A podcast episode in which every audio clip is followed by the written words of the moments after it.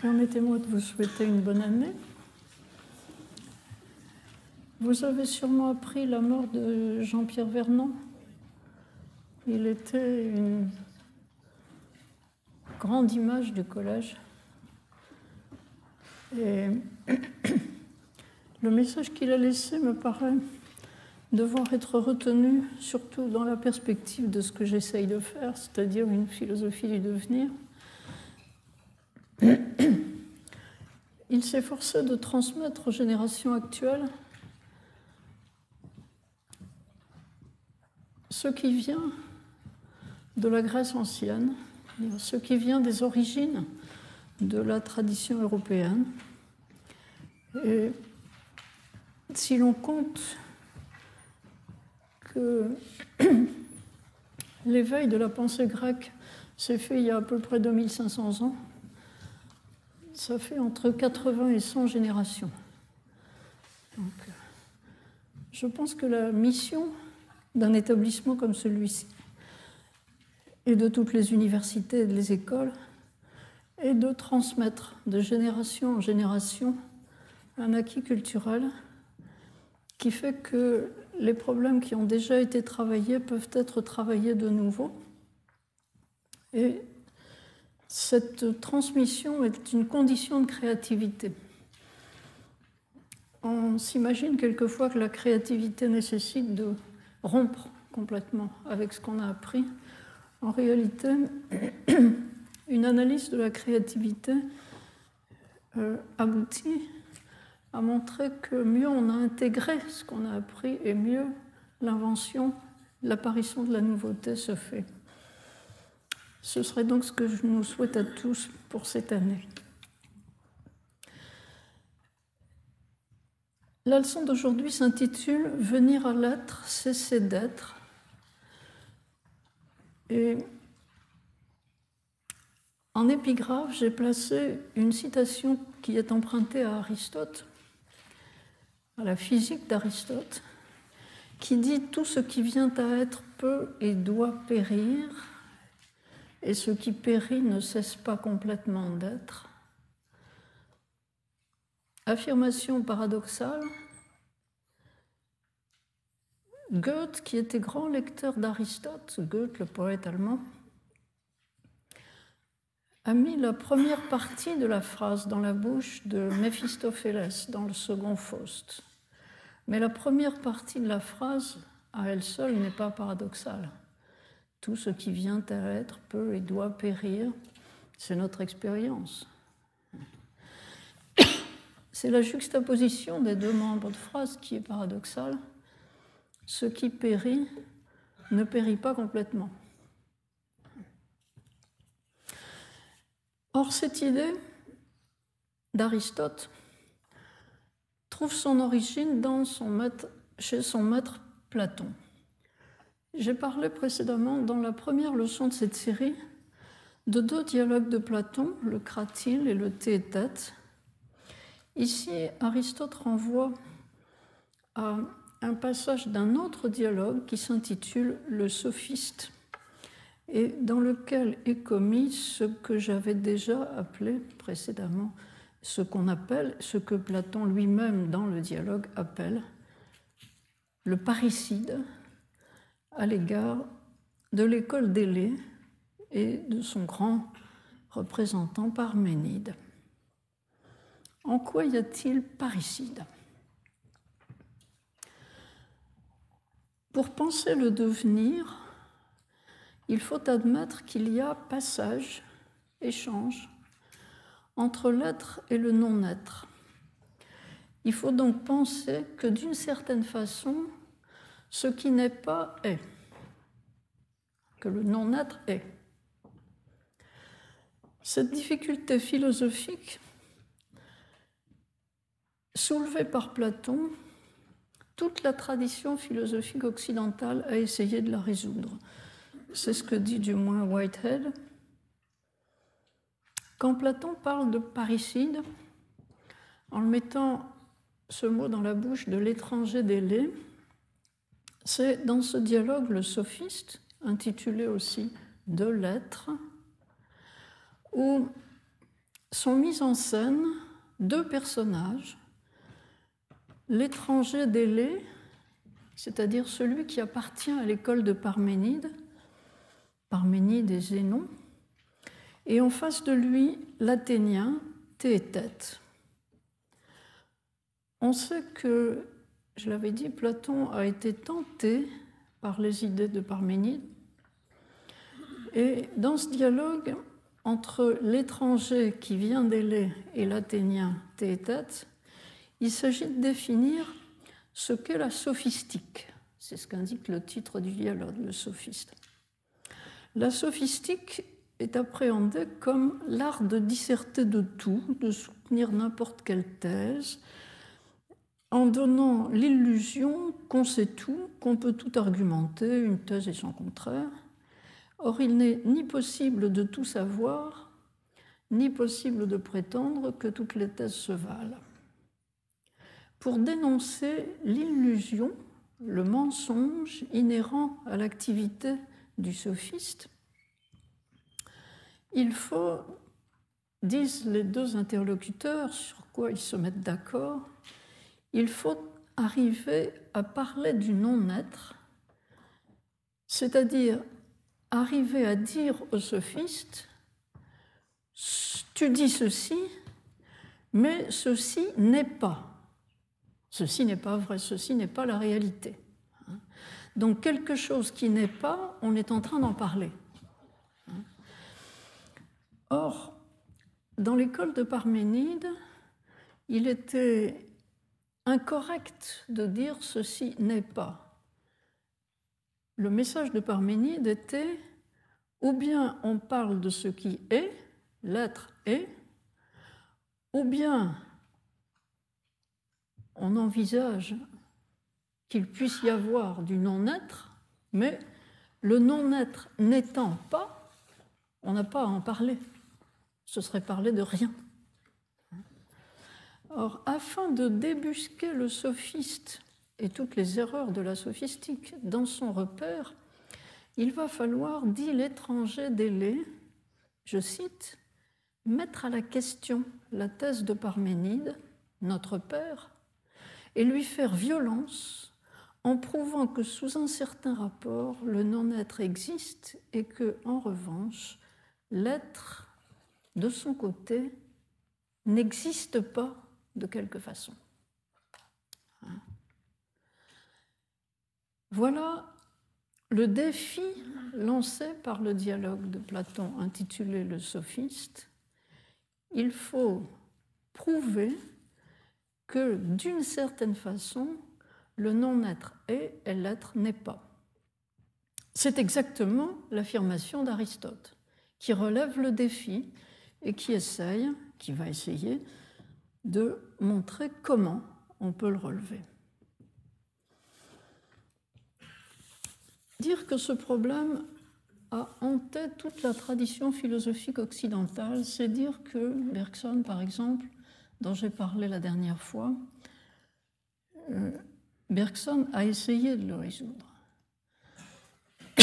C'est dire aussi que c'est un problème qui se pose dans la vie courante ou dans l'acquisition du savoir. J'introduis cette leçon en disant que Bergson, même s'il faisait allusion à l'entropie, euh, par référence à la science de son temps, à la thermodynamique, Bergson voyait surtout dans le devenir un processus créateur. Il voyait surtout le côté positif du devenir et faisait l'impasse, ou presque, sur les aspects négatifs. D'autres personnes de la même époque, ou presque de la même époque, comme Claude Bernard, essayent, dans leur travail scientifique, de tenir la balance égale entre les phénomènes de création organique et les phénomènes de destruction organique. Alors, voyons un peu comment s'opposent ces deux attitudes. Bergson avait lu Claude Bernard Il avait même, en 1913, alors qu'il était professeur au Collège de France, participé à la cérémonie du centenaire de la naissance de Claude Bernard. Claude Bernard était né en 1813. Et à l'occasion de cette cérémonie, Bergson avait prononcé un discours sur la philosophie de Claude Bernard, discours qui est reproduit dans le livre intitulé La pensée et le mouvant. Étienne Gilson, qui a été lui aussi professeur au Collège de France après Bergson, hein, Étienne Gilson, dans un livre assez amusant sur l'évolution qui s'appelle D'Aristote à Darwin et retour, publié en 1971, livre qui comporte un chapitre entier sur Bergson. Gilson dit que Bergson, je cite, inspiré sans le savoir par l'optimisme de Leibniz et de Condorcet,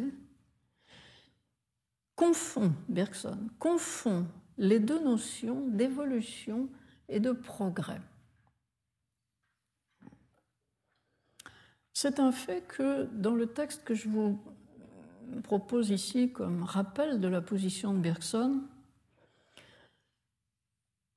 vous trouvez cette affirmation, la durée est le progrès continu du passé qui ronge l'avenir et qui gonfle en avançant.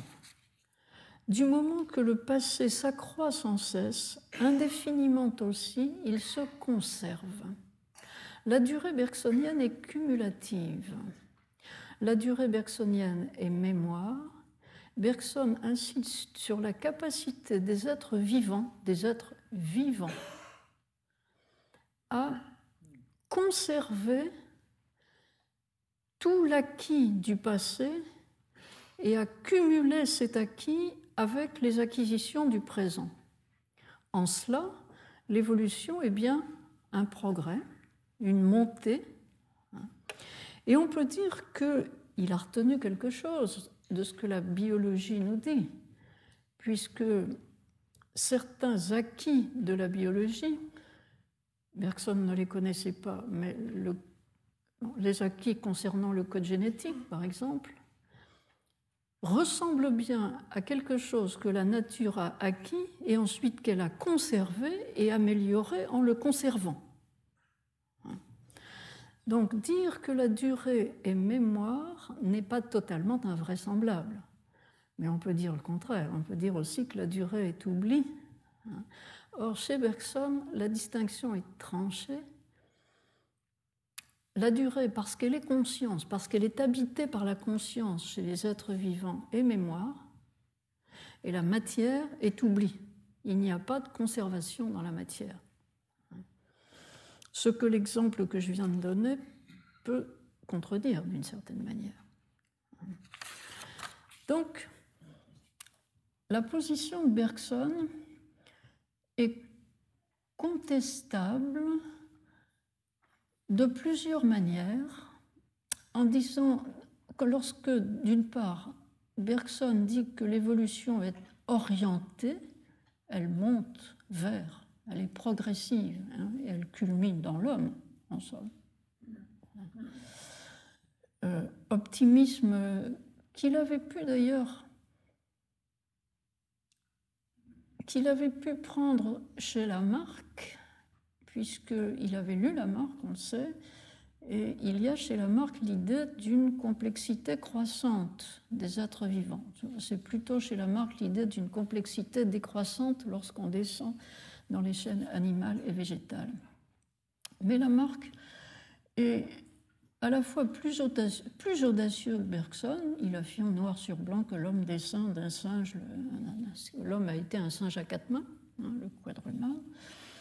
Et il est beaucoup plus prudent car il ne donne pas de terme à l'évolution. Bergson a l'air d'admettre que l'évolution arrive vers enfin l'homme. Hein. Euh, Lamarck ne conçoit pas que l'évolution soit aspirée par l'avant. L'évolution chez Lamarck, elle est poussée par derrière et on ne sait pas où elle va. D'autre part, en, posant que l'élan créateur appartient en propre à la vie, c'est-à-dire à la conscience qui est coextensive à la vie, parce que la conscience est à la fois mémoire du passé et anticipation de l'avenir. C'est ce que dit très fermement, par exemple, un article de Bergson qui est publié dans le recueil L'énergie spirituelle, le premier article qui s'intitule La conscience et la vie. On retient de Bergson que la matière non habitée par la conscience est fragmentation et oubli, et pourtant, n'y a-t-il pas de conservation dans les structures chimiques Et que la conscience retient tout. C'est l'expérience sur laquelle Bergson croyait pouvoir se fonder de la vision panoramique des noyés ou des expériences de ce genre où quelqu'un, euh, euh, au moment de mourir, revoit toute son existence en entier. Est-ce une réalité? Est-ce une illusion? On peut en discuter. Hein mais Bergson pensait que, en réalité, si la, conscience oublie dans la mesure où elle, pour des raisons pratiques d'engagement dans la vie, elle est obligée de négliger un grand nombre de souvenirs dont elle serait embarrassée dans l'action, mais que si elle n'a plus cette attache à l'action immédiate, si elle se replie sur elle-même, elle retrouve l'ensemble des expériences qu'elle a faites. C'est euh, contestable. Enfin, euh, sur le point précis que le présent, en tombant dans le passé, chaque instant présent est passé aussitôt que, que je l'ai mentionné. Le présent en tombant dans le passé, n'est plus. La seconde d'avant n'est plus lorsqu'on la, atteint la seconde d'après. Donc, sur ce point-là, que le présent, en devenant passé, n'existe plus, et que on bascule sans cesse vers un avenir qui n'existe pas encore, Bergson se tire d'affaire en disant que le passé se conserve de toute façon, donc il ne tombe pas dans le néant. Et d'autre part, l'avenir, le possible, n'existe pas sauf quand il se réalise. Il y a ce fameux texte de Bergson sur la création du possible par le réel, qui est euh, son texte pour le Nobel, qu'il a envoyé, ne pouvant pas se rendre lui-même à la cérémonie du prix Nobel. Et dans ce texte, il dénonce ce qu'il appelle une illusion qu'on peut imaginer les possibles, qu'on peut anticiper des possibles. Ces possibles ne sont rien tant qu'ils ne sont pas actualisés. Tout ça, c'est une, série de manières dont Bergson esquive le problème qui vient de Platon. Et ça a été remarqué par bien des auteurs. On verra que Whitehead lui-même fait encore une autre critique à la manière dont Platon essaye de résoudre la question du devenir, de la réalité du devenir où s'intrique l'être et le non-être. Claude Bernard, sans connaître les antécédents métaphysiques du problème, Claude Bernard, lorsqu'il, euh, à la fin de sa vie, lorsqu'il entreprend une synthèse de ses idées sur les phénomènes vitaux, affronte la question de façon très carrée.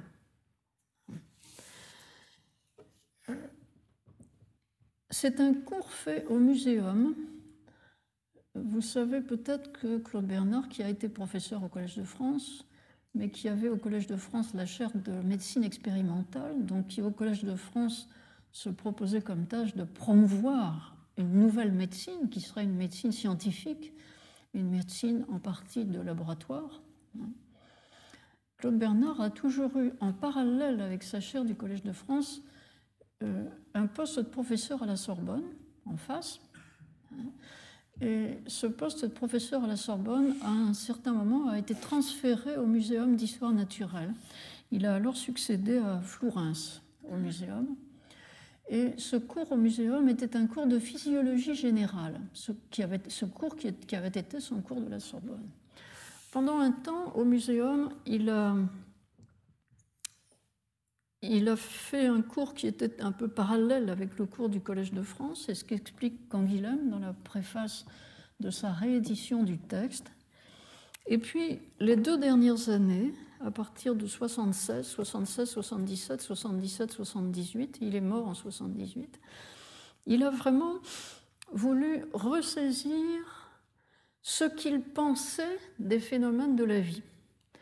Et ça a donné cette publication que dont j'ai déjà donné la référence, dont je ne l'ai pas redonnée ici, mais elle est euh, dans les documents précédents, c'est le livre intitulé Leçons sur les phénomènes de la vie communs aux animaux et aux végétaux.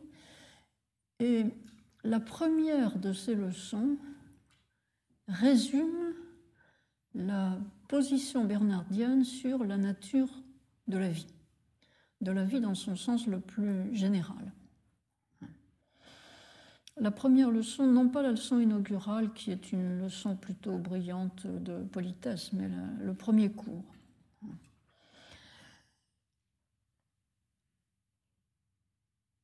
Dans ce premier cours, il passe en revue les définitions de la vie qui ont été données par. Il procède un peu à la manière d'Aristote, en fait il passe en revue toutes les définitions de la vie qui ont été données avant lui, puis il arrive à essayer de donner la sienne, ou au moins pas de définition, mais une caractérisation de la vie. Et il affirme ceci.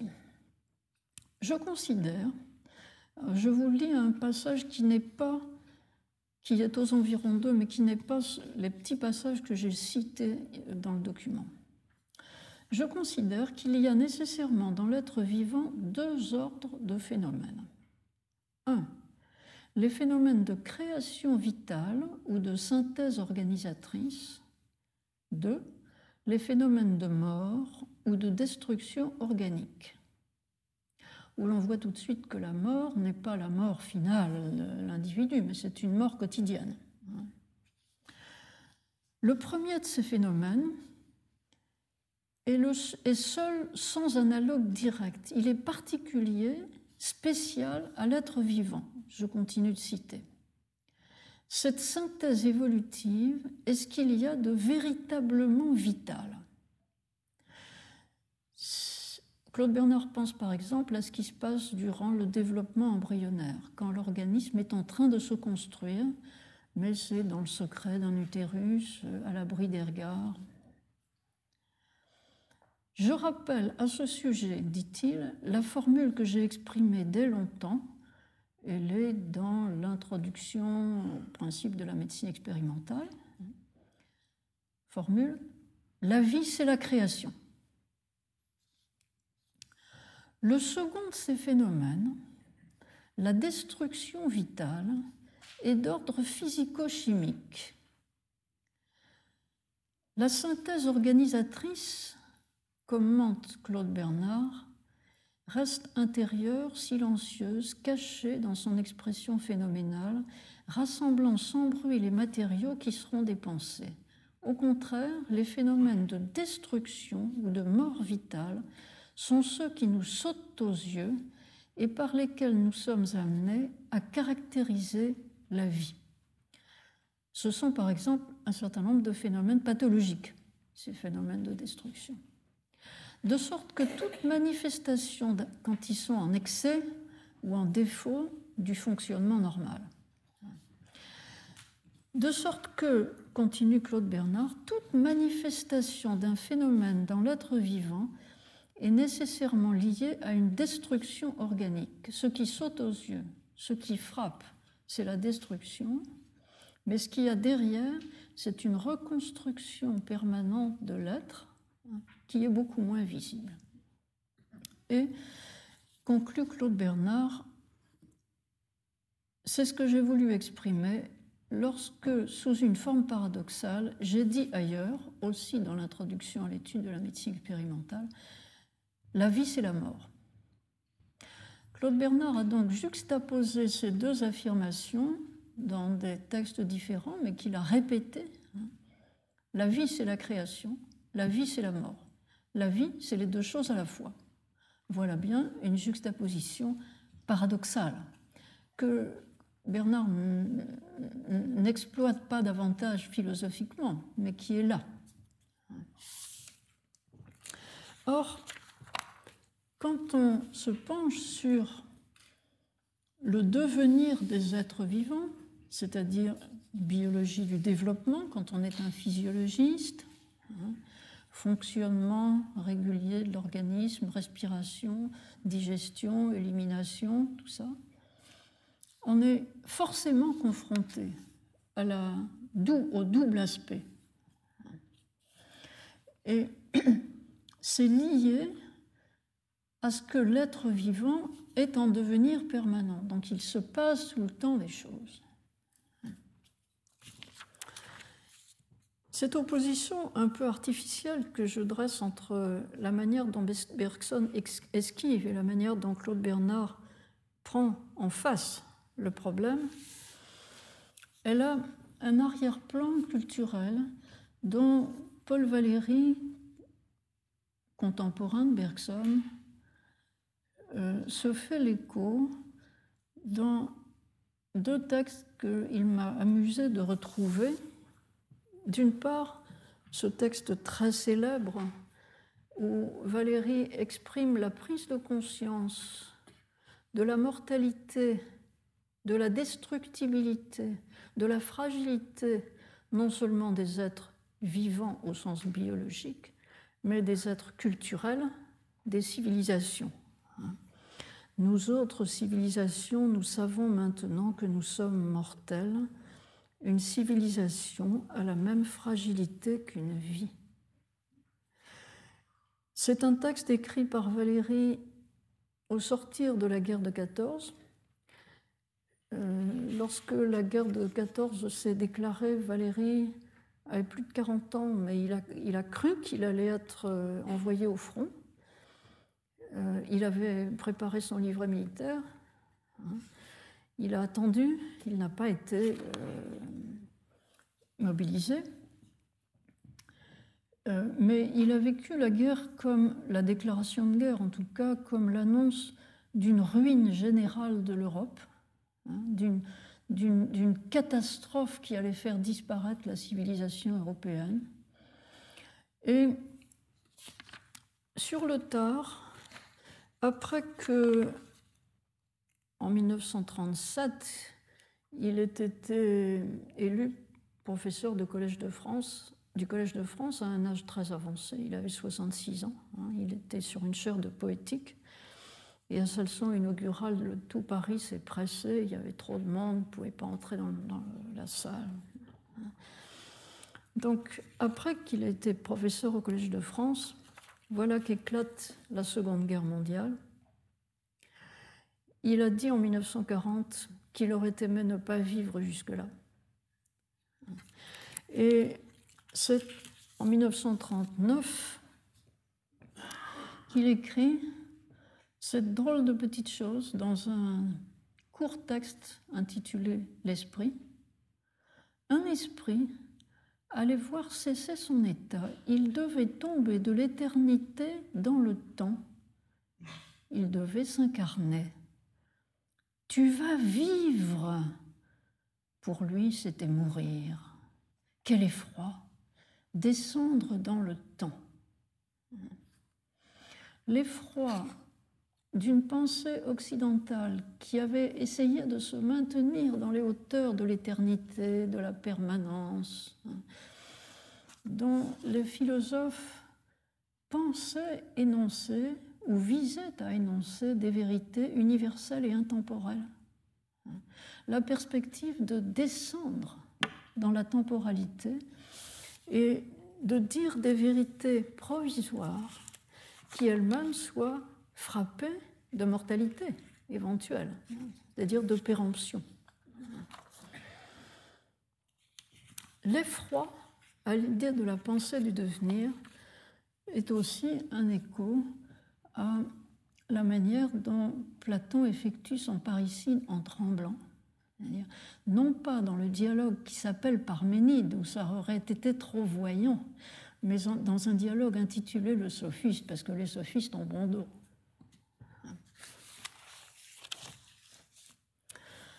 Je vais diviser maintenant mon, analyse en deux grandes parties. Je vais voir comment le problème soulevé par Platon a trouvé une ébauche de solution, d'une part chez Aristote, tout de suite après Platon, d'autre part chez Whitehead, qui se réfère explicitement à Aristote et à Platon euh, 23 siècles plus tard.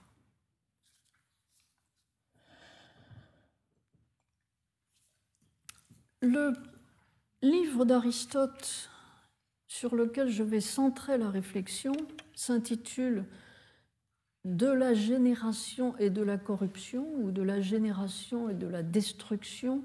Le mot corruption n'est pas très bon pour traduire le grec phtora, mais le mot destruction n'est pas très bon non plus. Euh, je crois que quand on, enfin, d'après le dictionnaire, lorsqu'on disait en grec que quelque chose est phtora, c'est bon à mettre à la poubelle.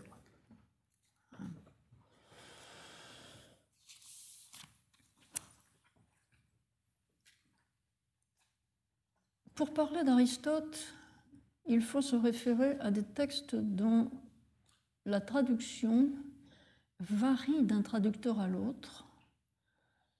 Euh, pour la phrase que j'ai mise en épigraphe au document, il existe plusieurs traductions. J'ai choisi celle qui me convient le mieux et dont je pense qu'elle reflète le mieux la pensée d'Aristote, mais on ne sait pas, hein, c'est loin. Euh, Whitehead, qui lisait couramment le grec, euh, choisit le sens qui est dans cette phrase. Donc je pense que Whitehead, qui non seulement lisait complètement le grec, mais qui, qui était pénétré de la pensée de ces auteurs-là, euh, est un bon juge pour dire ce que ça signifie philosophiquement. Dans les références que j'ai volontairement tenues peu nombreuses, dans les références à ce point, je vous mentionne l'édition de référence d'Aristote, qui est celle d'Immanuel Becker, publiée à Berlin entre 1831 et 1870. Cette édition de référence a un double intérêt. Euh, d'une part, elle comporte un énorme index qui permet de retrouver, quand on cherche une notion, toutes les occurrences de la notion dans tous les, livres d'Aristote. Magnifiquement fait. Et cet index permet de constater euh, ce qui fonde le reproche que Whitehead fait à Aristote, à savoir que au mot genesis, qui signifie la genèse, le venir à l'être, vous avez deux colonnes et demie de référence, et au mot phtora, qui veut dire la destruction ou la corruption, vous avez une demi-colonne. Donc le traitement aristotélicien n'est pas bien balancé. L'autre intérêt de cette édition Becker, c'est que c'est de cette édition que vient la pagination ordinaire qu'on donne aux citations d'Aristote. Quand je vous dis physique, livre 3, 208A8, c'est dans l'édition Becker, la page 208, A, première colonne, ou B, deuxième colonne, huitième ligne. Donc c'est une manière de référer particulièrement précise.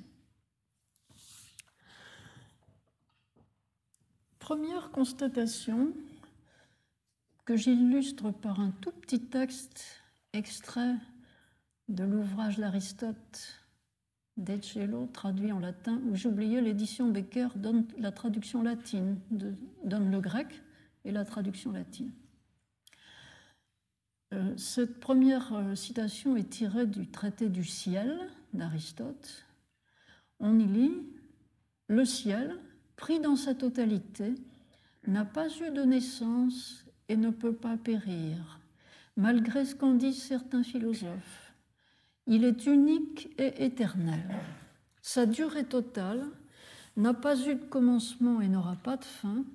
Au contraire, il contient et embrasse en lui-même l'infinité du temps. Le ciel, c'est le monde d'en haut, le monde supralunaire, et nous retenons de cette leçon d'Aristote que 1. Le ciel est un être individuel, unique et éternel. Il n'admet donc ni génération ni destruction. Le problème que nous posons ne le concerne pas. Et les astres qui circulent dans le ciel sur la sphère qui tourne autour de la Terre au centre. C'est ça l'univers d'Aristote, hein, la Terre au centre et une sphère qui tourne autour.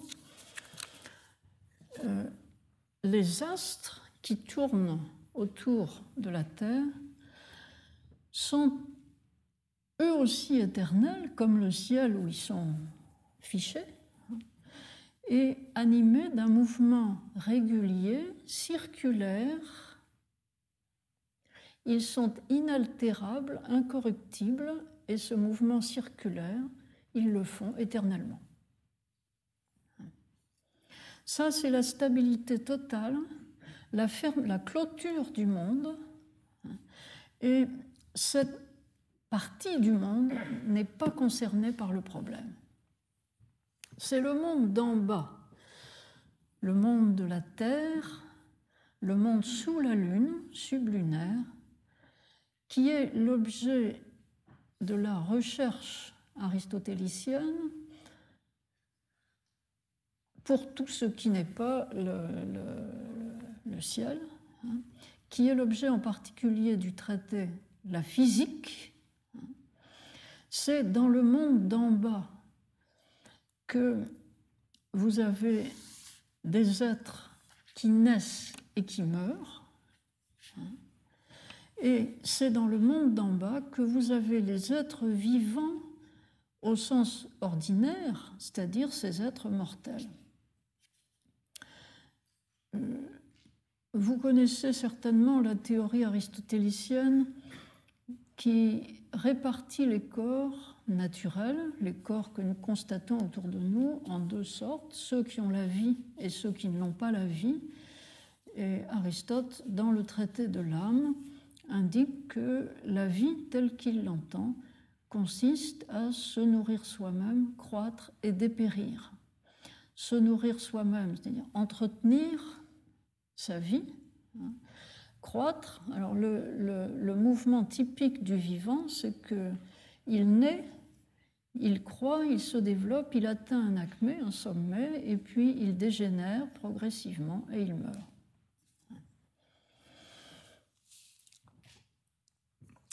Au phénomène de la génération des êtres vivants, Aristote a consacré une œuvre absolument considérable qui suppose une recherche empirique bien organisée, faite en équipe dans l'école aristotélicienne.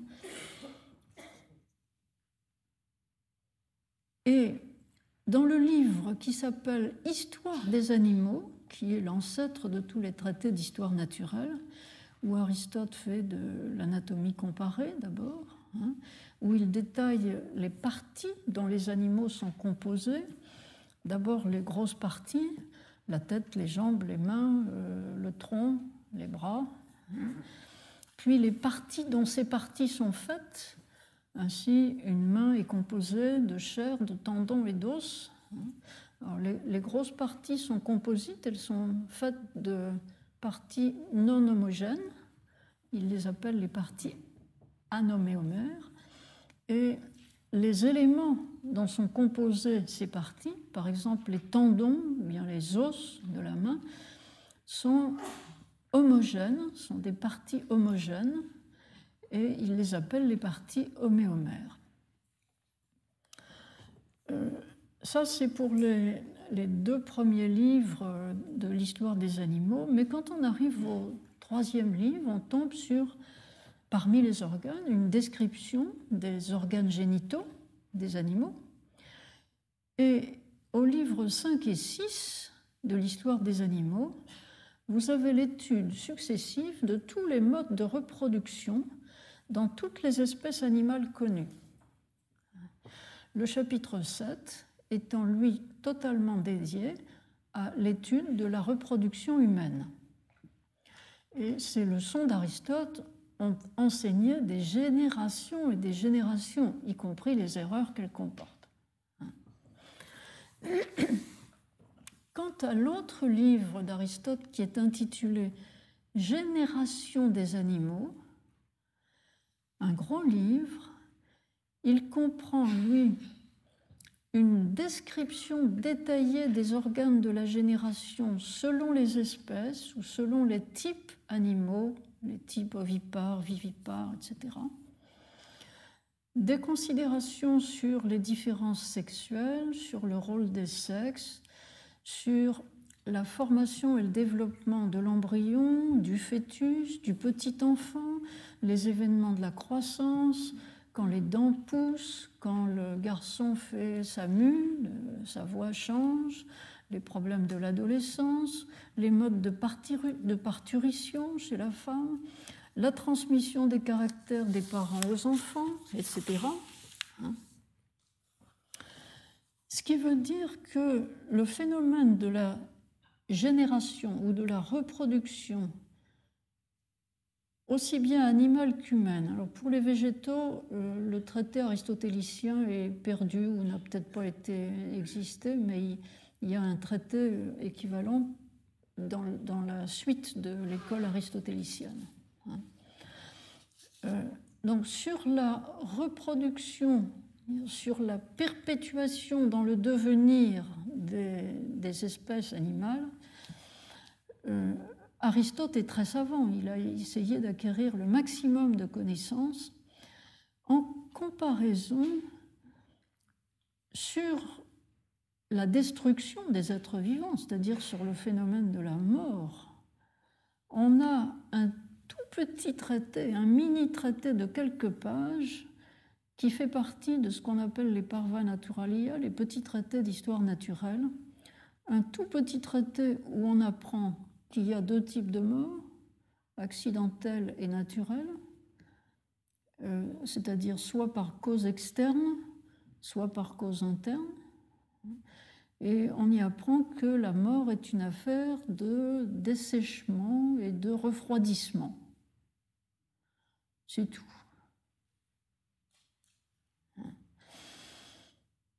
Cependant, il faut reconnaître qu'une fois cette constatation faite, le problème philosophique de venir à l'être et cesser d'être n'est pas superposable au problème euh, biologique, comme on dirait maintenant. Et que si Aristote est très savant sur la question biologique, en réalité, il situe le problème philosophique au niveau de la cosmologie.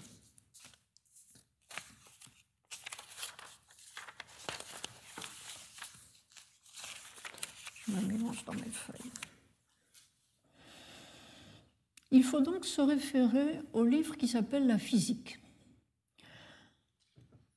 Au début de ce livre, Aristote dit clairement qu'il rejette la doctrine éléatique de l'être un et immobile, mais qu'il rejette aussi le mobilisme universel d'Empédocle, d'Anaxagore, parce qu'il faut constater qu'il existe dans le monde naturel, qu'on observe dans le monde naturel, des phénomènes de génération et des phénomènes de destruction, qu'il y a des régularités dans ces phénomènes, n'importe quoi ne vient pas de n'importe quoi, hein, et c'est là, entre l'affirmation parménidienne que soit on est, soit on n'est pas, et l'affirmation que tout change tout le temps et que n'importe quoi arrive,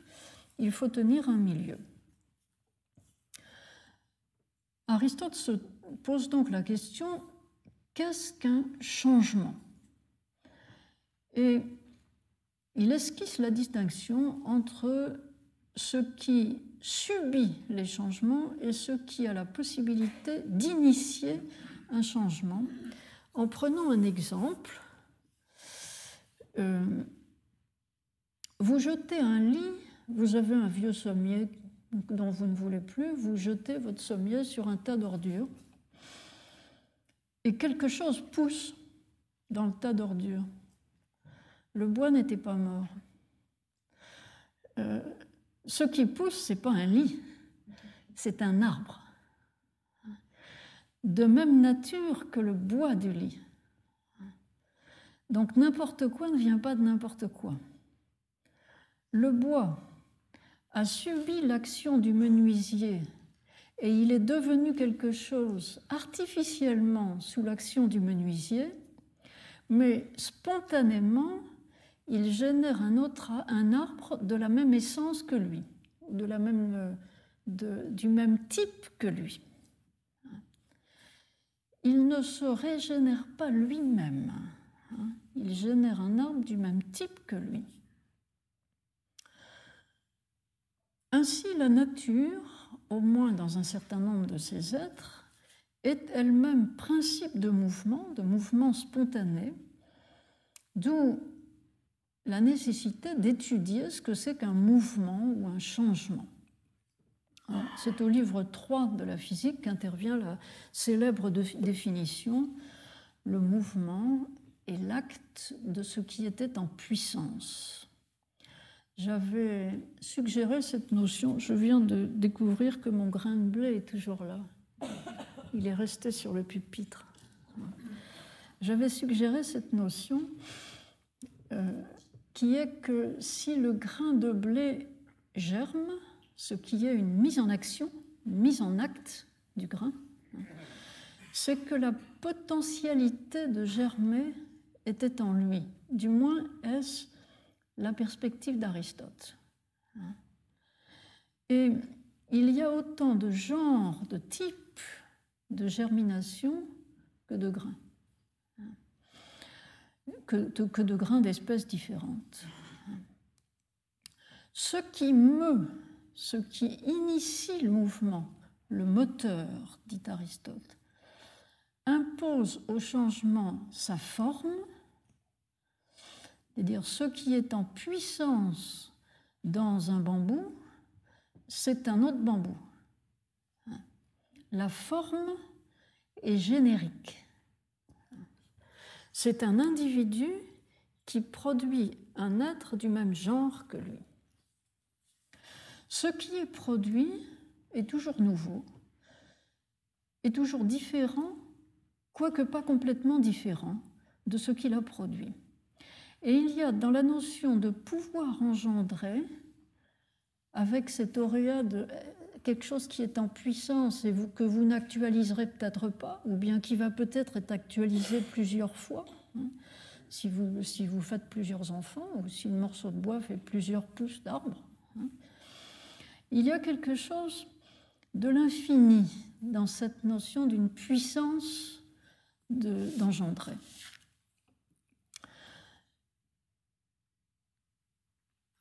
Problème, quelle est la puissance de cette puissance C'est-à-dire, est-ce qu'un morceau de bois a la capacité d'engendrer une infinité d'arbres Ou est-ce qu'un être humain a la capacité d'engendrer une infinité d'enfants Raisonnement d'Aristote, et là je vous ai donné le texte, la continuité inépuisable de la génération oui, je vous l'ai donné. La continuité inépuisable de la génération n'exige pas l'existence d'un corps sensible qui soit infini en acte, car il est possible de concevoir que la génération d'une chose soit la corruption d'une autre, le tout restant fini. Ce qui va se passer dans le monde naturel, c'est qu'un être vivant va initier la naissance d'un autre ou quelques autres êtres vivants et il va mourir, celui-ci. Et les autres êtres vivants vont initier la naissance d'un ou deux ou trois autres êtres vivants et ils vont mourir, et ainsi de suite. Et donc il y a bien infinité en fin de compte, hein, mais elle n'est réalisée véritablement dans aucun individu créateur. Je vous passe les considérations euh, sur la complémentarité entre le temps et le mouvement, qui sont la mesure l'un de l'autre. Et j'en arrive au livre 5 de la physique, à une distinction introduite par Aristote et qui reste toujours au fond de sa réflexion sur le devenir, une distinction entre des espèces différentes de changements. En fait, à ce point, dans le livre qui s'appelle La physique, une distinction entre trois espèces de changements. Je prends un exemple qui n'est pas dans Aristote. Vous grossissez. Vous, le même sujet, changez votre mode d'être. Vous passez de maigre à gros. Aristote appelle ce genre de changement une transformation. Et quand la transformation va vers le pire, il l'appelle une altération. Exemple, tomber malade. Mais tomber malade, c'est le même schéma. C'est un sujet qui subit un changement, mais qui reste le même sujet. Et à cela s'applique le schéma que j'avais indiqué dans les leçons précédentes, à savoir, il y a un substrat qui reste le même, et le changement, par rapport à ce substrat qui reste identique à lui-même, le changement est superficiel. Deuxième type de changement, vous avez été engendré par vos parents. Avant qu'ils ne vous engendrent, il n'y avait pas de sujet. Maintenant, il y en a un. Cette fois, le changement consiste dans l'apparition d'un sujet nouveau qui n'était pas avant. Troisième type de changement, à la fin de votre parcours, vous mourrez. Il y avait un sujet, et puis il n'y en a plus. Il a disparu. Ces deux modes de changement l'apparition et la disparition d'un sujet affectent aussi le substrat. Hein, on a dit le sujet. Et c'est cela qui nous intéresse, c'est cela qui, qui concerne le problème de la complémentarité ou de l'équilibre entre venir à l'être et cesser d'être. Dans la métaphysique, où il y a tout un passage sur l'analyse du devenir, dans la métaphysique qui est le livre qui vient après la physique chez Aristote, hein, Aristote conserve sa distinction euh, en la modifiant un tout petit peu. Il, distingue le changement en général, métabolé, qui a donné en français métabolisme. Hein, le changement en général, métabolé, et puis la génération ou le devenir, génésis, la genèse. Euh, on est très embarrassé avec ce mot génésis, la genèse, parce qu'il signifie à la fois le devenir et la génération, l'engendrement. Hein, il signifie les deux, le cours du devenir et aussi l'apparition. Et puis, la destruction, qui sont euh, deux espèces du changement en général. Génération, destruction, phtora. En somme, le métabolé, le changement en général, est un genre dont phtora et génésis sont les espèces. Dans ce texte de la métaphysique, Aristote tient surtout à opposer les générations naturelles et les générations artificielles. Et on comprend que, d'une façon générale, dans ces livres, lorsqu'il parle de génération naturelle, il s'agit d'engendrement au sens, physiologique du terme, et ça s'oppose à ce que l'artisan fait dans son échoppe, une génération artisanale, par exemple, d'un lit. Que suppose une génération naturelle? Eh bien, la génération naturelle suppose une matière, dit Aristote dans la métaphysique, suppose une matière sans quoi l'être engendré ne pourrait pas être, et une forme imposée à cette matière par l'auteur de l'acte de production. Encore une fois, c'est l'homme qui engendre l'homme.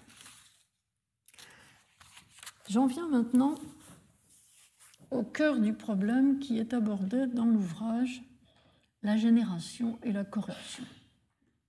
Ouvrage dont on sait à peu près exactement la date à laquelle il a été composé, vers 335 avant Jésus-Christ, 4e siècle, hein, et qu'il a été composé comme introduction à tous les livres dans lesquels, ou à tous les cours, parce que les, livres que nous avons d'Aristote sont ses cours, hein, comme introduction à tous les cours dans lesquels Aristote fait un inventaire de tout ce qui, dans notre monde d'ici-bas, est, apparaît, disparaît.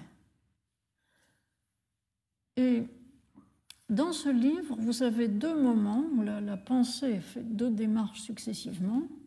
D'abord, en quoi consiste apparaître et disparaître? Ensuite, quelle importance ça a pour l'économie du monde pour l'économie du monde d'ici-bas. Alors, en ce qui concerne euh, la première question, en quoi consiste apparaître et disparaître? On va tout de suite retrouver l'idée que Aristote est plus disert en ce qui concerne l'apparaître qu'en ce qui concerne le disparaître.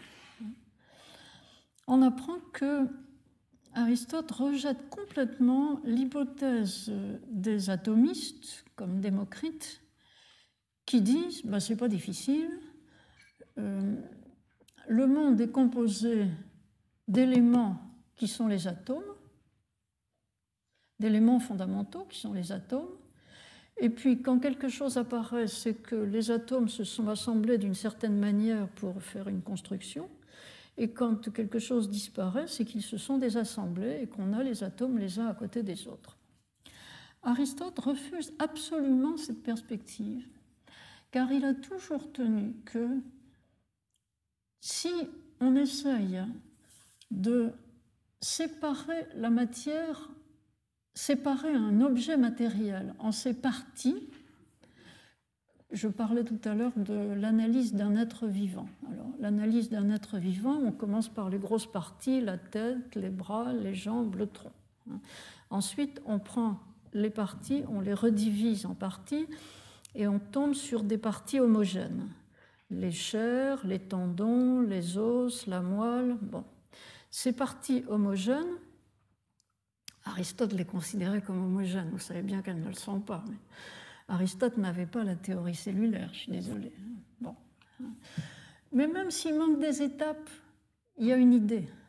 L'idée, c'est que Ensuite, ces parties-là qui sont apparemment homogènes, vous pouvez les dissocier en parties.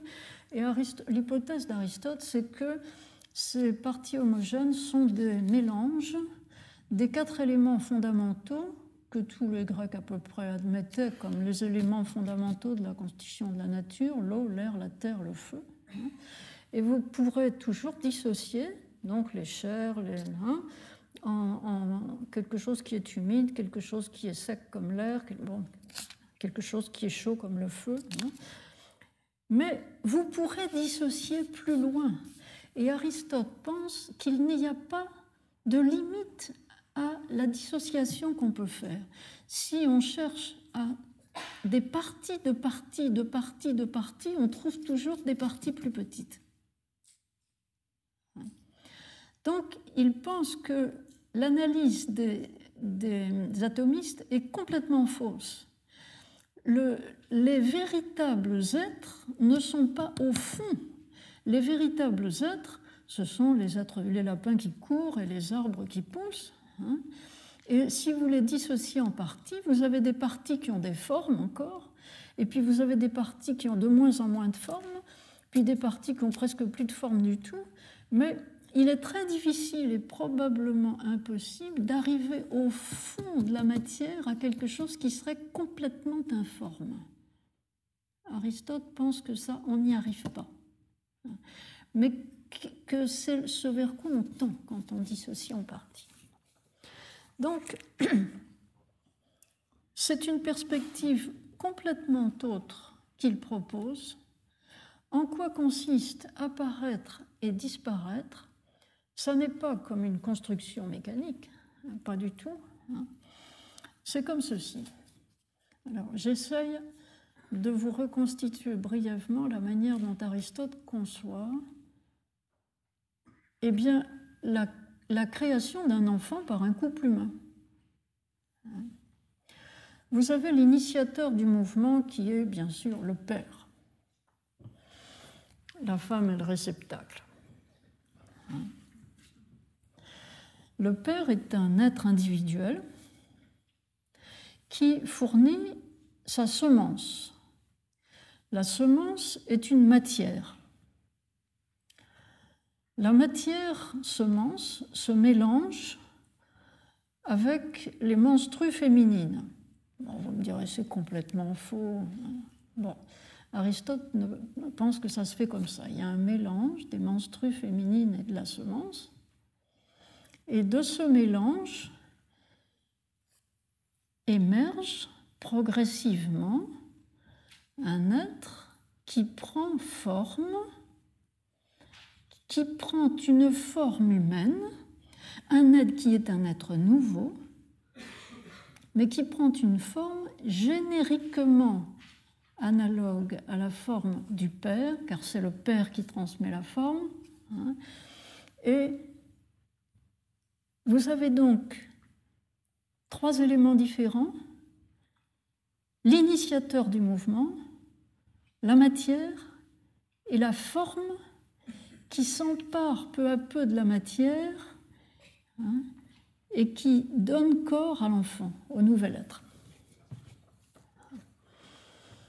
Il y a là un véritable phénomène de création d'un nouvel être, c'est-à-dire une nouvelle forme, même si génériquement elle est analogue à la forme du Père, une forme qui se s'actualise dans une matière qui est complètement individualisée différemment des parents.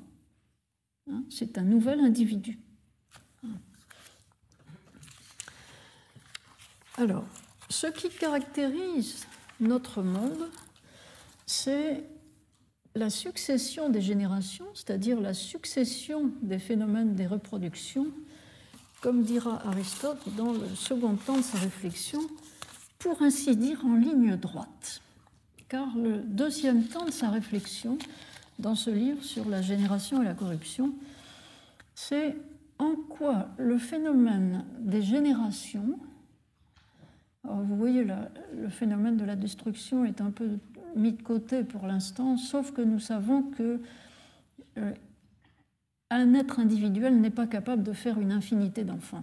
Donc euh, il en faut plusieurs pour arriver à faire l'infinité. Mais pourquoi est-ce qu'il en faut une infinité? Eh bien,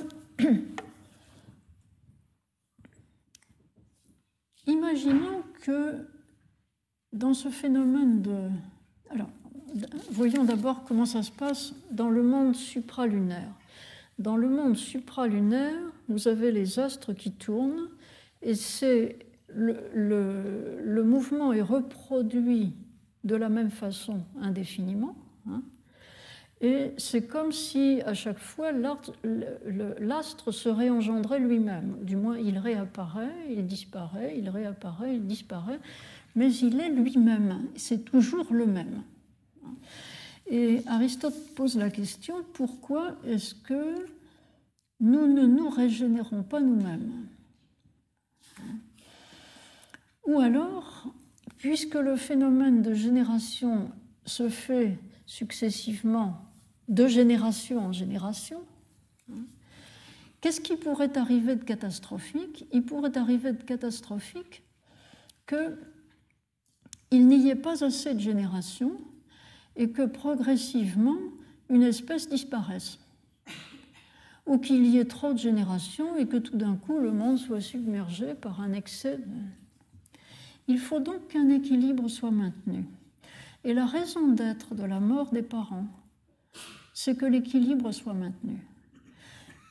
Cette fois, la reproduction se fait en ligne, mais indéfiniment, et pour le bon équilibre de l'univers, qui est un univers qui ne va nulle part, qui n'évolue pas, qui est toujours le même, les espèces sont stables chez Aristote. Pour un univers relativement statique, où on a ce phénomène dérangeant, qui est un phénomène de devenir, de succession des générations, il faut que ce phénomène dérangeant du devenir soit suffisamment équilibré pour que dans l'ensemble, il y ait constance des espèces. Il y a donc euh, euh, grossièrement cette, cette, correspondance entre les êtres éternels qui se, qui se répètent eux-mêmes, qui se réengendrent eux-mêmes à chaque tour, et puis les êtres terrestres qui engendrent d'autres qu'eux à chaque coup, hein, mais pour maintenir toujours euh, même, le même volume de l'espèce. Euh, je vous laisse lire les, passages que je vous ai cités ici, et qui sont euh, les passages les plus éclairants de cet ouvrage sur la génération et la, la corruption, qui est, il faut bien le dire, difficile à comprendre hein, dans sa formulation car nous sommes très loin de ces façons de penser.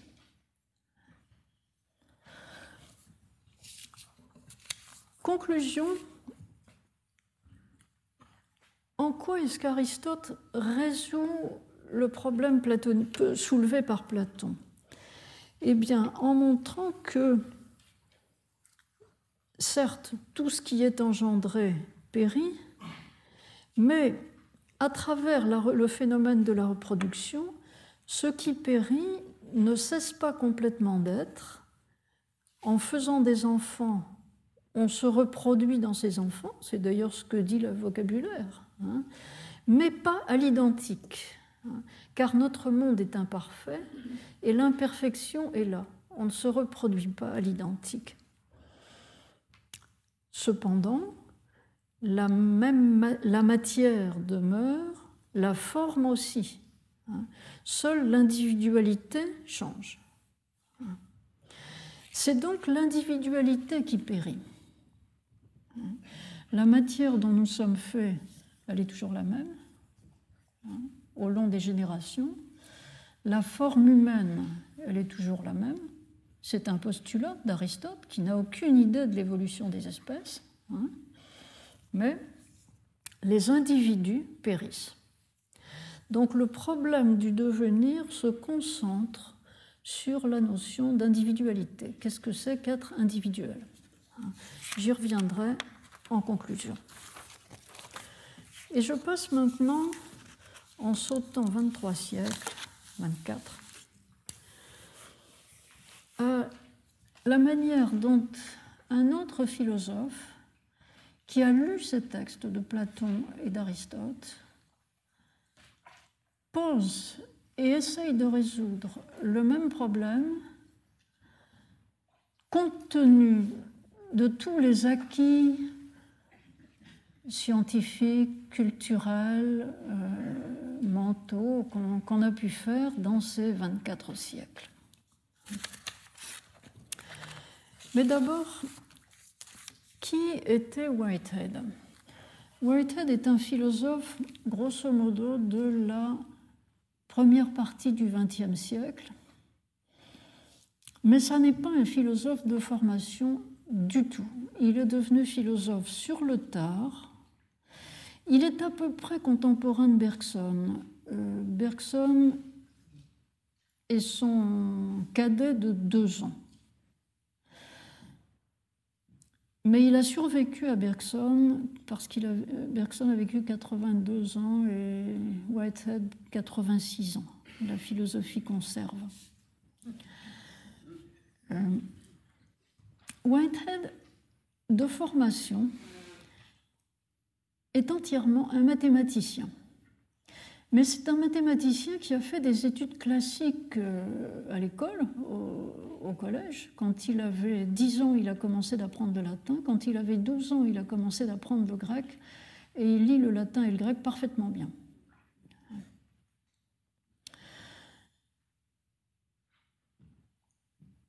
Sa vie est habituellement euh, divisé par les commentateurs en trois périodes, et c'est vrai que ces trois périodes sont assez nettes dans sa vie productive. Hein. Dans une première période, entre 1880 et 1910, c'est-à-dire pendant 30 ans, la période la plus longue, hein, il est mathématicien, il est d'abord étudiant, puis répétiteur, puis sorte de tuteur à euh, fellow à Cambridge, dans ce collège très illustre qu'est le Trinity College de Cambridge. Et comme professeur de mathématiques, son élève le plus célèbre à Cambridge, c'est Bertrand Russell, avec lequel, autour de 1900-1910, il va travailler à la rédaction d'un immense ouvrage intitulé Principia Mathematica, les principes mathématiques.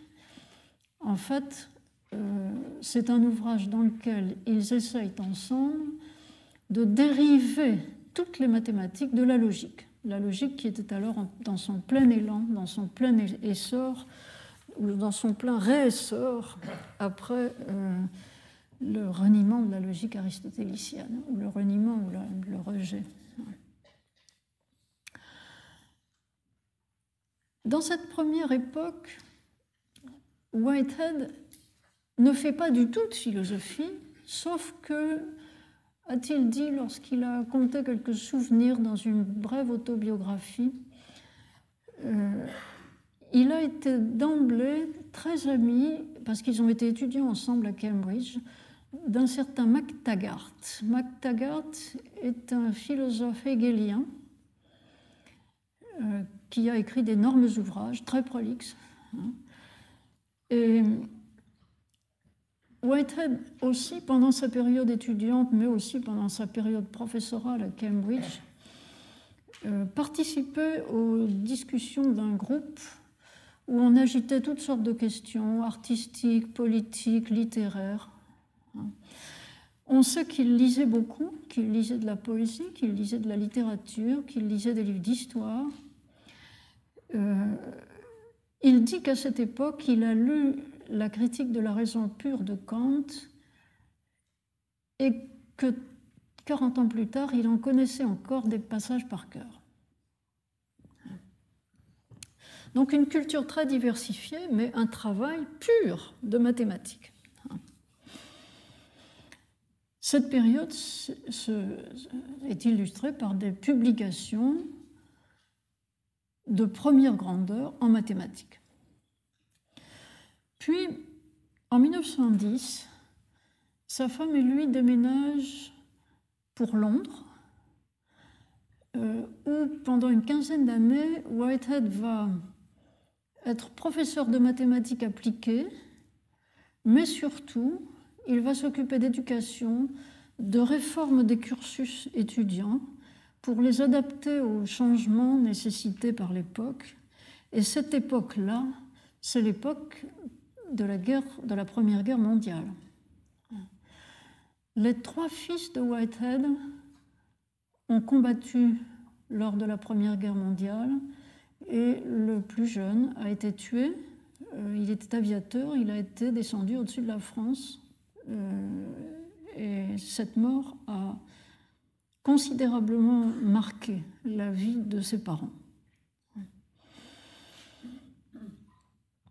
De cette période londonienne où Whitehead s'intéresse au cursus des étudiants, où il s'interroge sur ce qu'il faut enseigner, la manière dont il faut enseigner les étudiants, la manière de changer les études, de les réformer.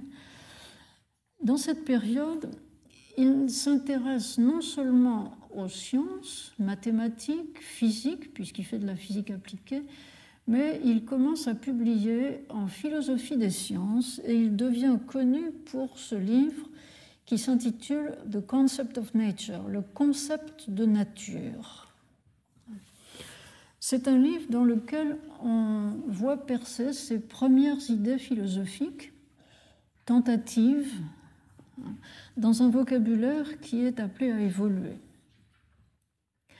Puis, il est au bord de la retraite, il a 63 ans, lorsqu'il reçoit en 1924 des collègues euh, du département de philosophie de Harvard aux États-Unis l'invitation à venir enseigner à Harvard la philosophie des sciences.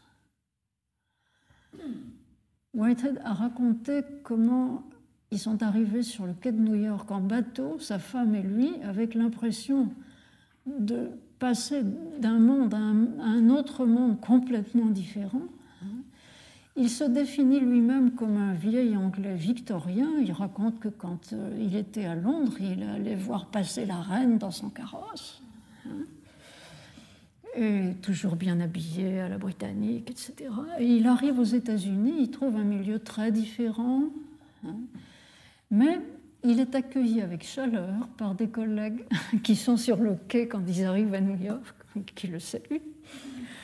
Et cette dernière période de la vie de Whitehead, 1924 à sa mort, 1947, est une période pendant laquelle au lieu de vivre une vie tranquille de retraité, il devient philosophe, il devient métaphysicien, et plusieurs des livres qu'il va publier pendant cette dernière période viennent de séries de cours de philosophie qu'il fait soit à Harvard, soit invité en Angleterre, en Grande-Bretagne, je devrais dire, en particulier une série de cours les Gifford Lectures qu'il a donné à Édimbourg en 1927-1928 et qui a abouti à la publication de son grand livre, son livre majeur, qui est Process and Reality, processus et réalité, hein, sur lequel je vais surtout m'appuyer pour développer maintenant quelques-unes de ces idées.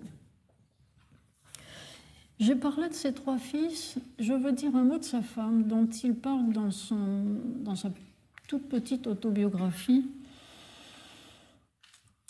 Il dit que, de sa femme, il dit que lorsqu'ils habitaient à Londres tous les deux, et c'était pendant la Première Guerre mondiale, et c'était pas dans des conditions luxueuses, ils ont quelquefois habité des immeubles assez moches et des appartements euh, assez sordides, mais que sa femme avait l'art de transformer un appartement minable complètement accueillant où on se sentait bien. Et il y a là quelque chose de ce que Whitehead essaye de faire passer quand il nous parle du devenir. Sa femme avait l'art de transformer une réalité en une autre avec apparemment très peu de choses, en mettant de l'ambiance.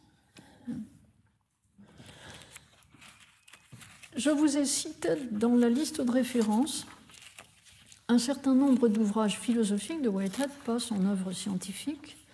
Je vous ai cité, alors ça a l'air un peu compact, hein, je vous les ai tous mis à la queue leu mais je vous ai donné la plupart de ces ouvrages philosophiques sont maintenant traduits en français. Le concept de nature, la science et le monde moderne, euh, le Religion in the Making Si, le devenir de la religion, Process and Reality a fait l'objet du travail de toute une équipe euh, autour de quelqu'un à Nice euh, il y a une dizaine d'années, et on a maintenant une traduction, Procès et réalité et cette cosmologie, c'est un très gros livre. Euh, la fonction de la raison, aventure d'idées, euh, les modes de pensée, je ne suis pas sûr que ce soit encore traduit, ni les essais. Je vous les donne en référence aux citations par leur date de publication en anglais donc leur date de première publication.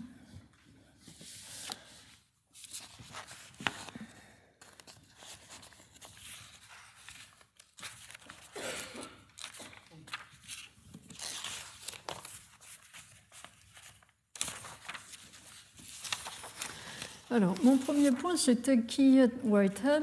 Nous savons maintenant qui est le personnage. Euh, voyons sa porte d'entrée dans la question du devenir. Cette porte d'entrée, il l'a donnée lui-même dans un tout petit texte euh, qui provient d'un discours plus ou moins improvisé qu'il a fait à Harvard le jour où ses collègues lui ont souhaité son 70e anniversaire. Euh, ses collègues lui ont, l'ont interrogé apparemment sur euh, ses antécédents, à quoi ressemblait sa philosophie, est-ce qu'il s'était inspiré de Bergson, euh, est-ce que c'était du Hegel, est-ce que, comment il était arrivé à défendre les idées qu'il défend. Et en quelques mots, en, trois pages, hein, il, euh, il donne la manière dont il est entré en philosophie. C'est ce que montrent les deux premières citations que je vous ai données ici. Euh, mais je vais élaborer un petit peu autour. Dans Process and Reality, c'est-à-dire dans son gros livre de métaphysique, Whitehead a écrit que toute la philosophie occidentale n'est au fond qu'une série de notes de bas de page à la philosophie de Platon. C'est-à-dire que Platon a posé toutes les bonnes questions, mais il s'est contenté de poser les questions. Ses solutions ne sont pas toujours unanimement acceptées. Hein. Et tout le monde ensuite a essayé de répondre aux questions soulevées par Platon. Alors, Whitehead lui-même lorsqu'on lui demande de qui il s'est inspiré, répond essentiellement Platon. Et puis, secondairement, alors, quand on lui pose la question, c'est du Hegel, votre histoire. Il dit, je ne je peux, pas, peux pas vous dire si c'est du Hegel ou pas, parce que Hegel, j'ai jamais lu une seule page. Ou plus exactement, dit-il, j'en ai lu une page, c'est tout. Et il s'excuse en disant qu'il est venu très tard à la philosophie, il était mathématicien, euh, il a eu des, obligations euh, administratives euh, ensuite à l'université, et il n'a pas lu beaucoup d'ouvrages philosophiques. Il a lu Aristote, Platon, hein. Il a lu Descartes, il a lu Locke, il a lu comme ça un certain nombre de philosophes avec beaucoup d'attention, mais il n'a pas tout lu. désolé, si ça ressemble à Platon, c'est pas ma faute. Si ça ressemble à Hegel, c'est pas ma faute. J'ai jamais lu Hegel. Mais dit-il, j'ai été ami intime de MacTaggart et peut-être que ça a déteint sur moi. On lui dit ensuite, euh, manifestement dans cette petite réunion à Harvard, ce que vous faites là, ça ressemble à Bergson. Hein.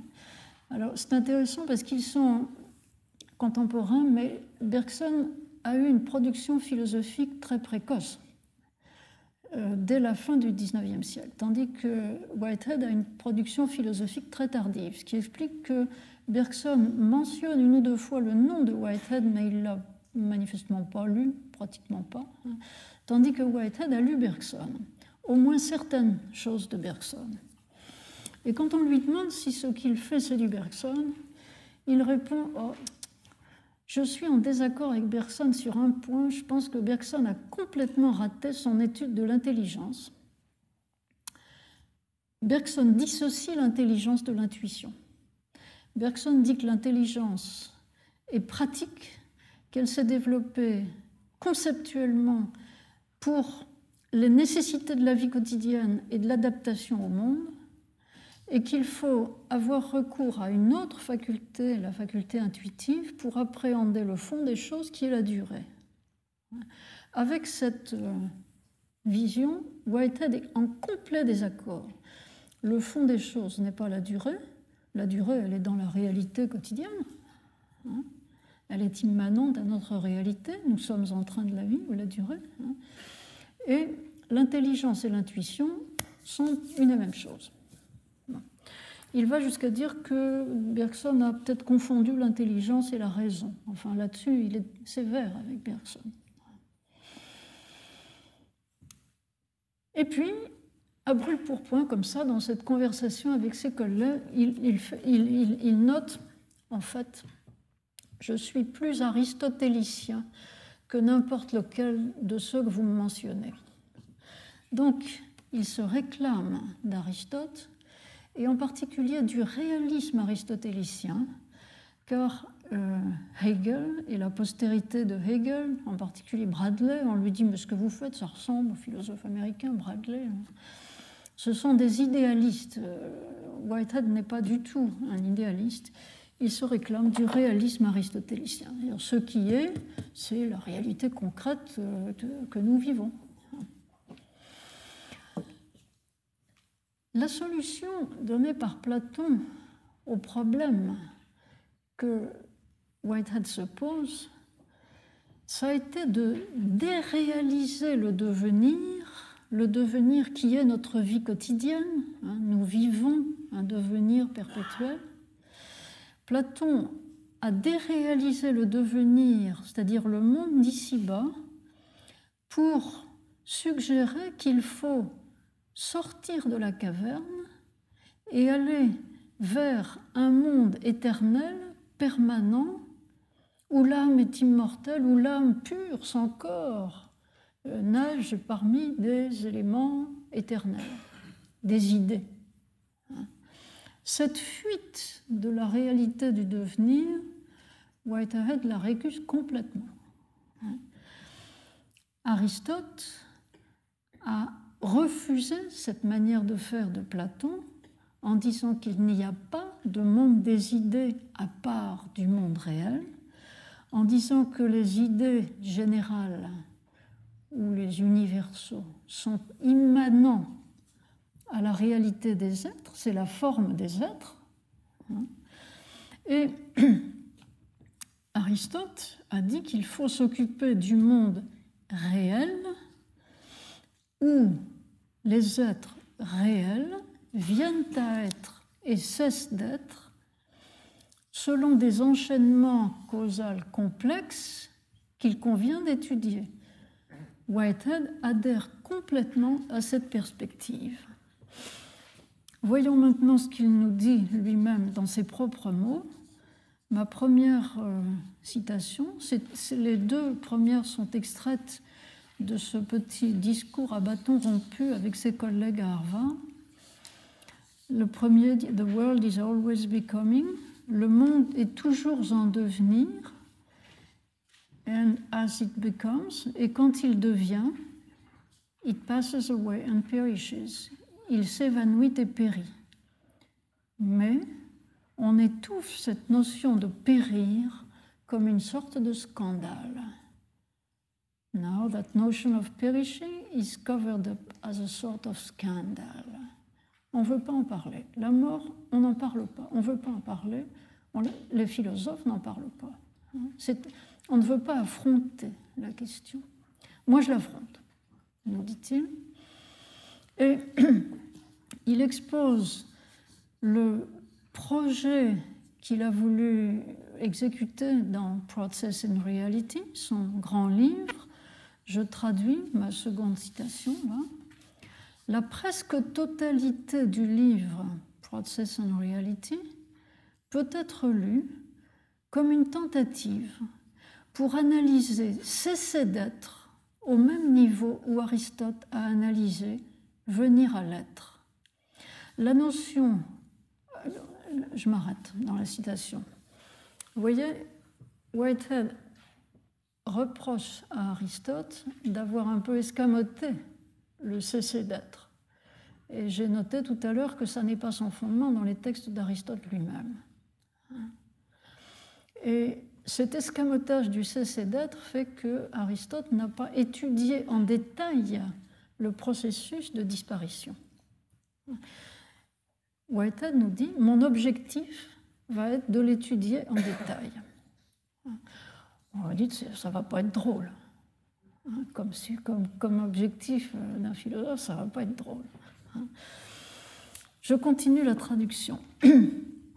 La notion de préhension du passé, alors ici, on commence à voir surgir des notions techniques que Whitehead affectionne et qu'il invente exprès pour que nous soyons déracinés de nos habitudes de pensée invétérées qui, qui, qui viennent d'une tradition où on n'arrive pas à penser vraiment le devenir. Alors, je traduis à partir de The Notion of the Prehension of the Past. La notion de préhension du passé signifie que le passé est un élément qui périt et qui, en périssant, demeure un élément de l'état qui lui succède, étant ainsi objectivé. That is the whole notion. C'est là toute l'idée. If you get a general notion, si vous faites une notion générale, si vous vous faites une notion générale de ce qu'on entend par périr, vous aurez compris, compris ou saisi ce que vous entendez par mémoire, par causalité, ce que vous voulez dire lorsque vous sentez que ce que nous sommes est d'une importance infinie, parce qu'en périssant, nous sommes immortels. Parce qu'en périssant, nous sommes immortels. Et il continue, voilà la pensée clé autour de laquelle est tissé tout le développement de Process and Reality. En périssant, nous sommes immortels. Alors, on va essayer d'expliquer ça peu à peu. Donc, Aristote sur la notion de périr, c'est trop court. Depuis Aristote, la connaissance a progressé considérablement. On s'est aperçu que l'univers est en devenir, le monde s'est ouvert, on ne peut plus raisonner comme Aristote dans un monde clos où tout doit être à l'équilibre. Whitehead se propose de faire une philosophie qui tienne compte de cette modification de la vision du monde qui s'est faite via la science et qui met en évidence que la mort est immanente à la vie et que le processus de disparition est en même temps un processus d'immortalisation. Cette idée centrale que je viens de lire dans ce passage assez mystérieux, hein, elle est réexprimée plus tard dans le livre qui s'appelle Aventure d'idées, et c'est le texte suivant que j'ai cité à la suite. Hein. We should balance Aristotle's, or more rightly Plato's, doctrine of becoming by a doctrine of perishing il nous faut équilibrer la doctrine du devenir d'Aristote, ou plus exactement de Platon, par une doctrine du périr. Et voilà l'explication. When they perish, quand elles périssent, les occasions passent de l'immédiateté de l'être au non-être de l'immédiateté. Mais cela ne signifie pas qu'elles ne sont rien. Elles demeurent un fait obstiné. Citation latine. Les heures passent pereunt oh et imputantur. Les heures passent et nous sont imputées. Euh, Whitehead a probablement lu ça sur les cadrans solaires qu'il avait l'occasion de voir quand il allait à l'école ou quand il allait visiter des monastères quand il était jeune. Sur les cadrans solaires, il y avait cette inscription Les heures passent et les heures sont à notre charge. Les heures nous sont imputées.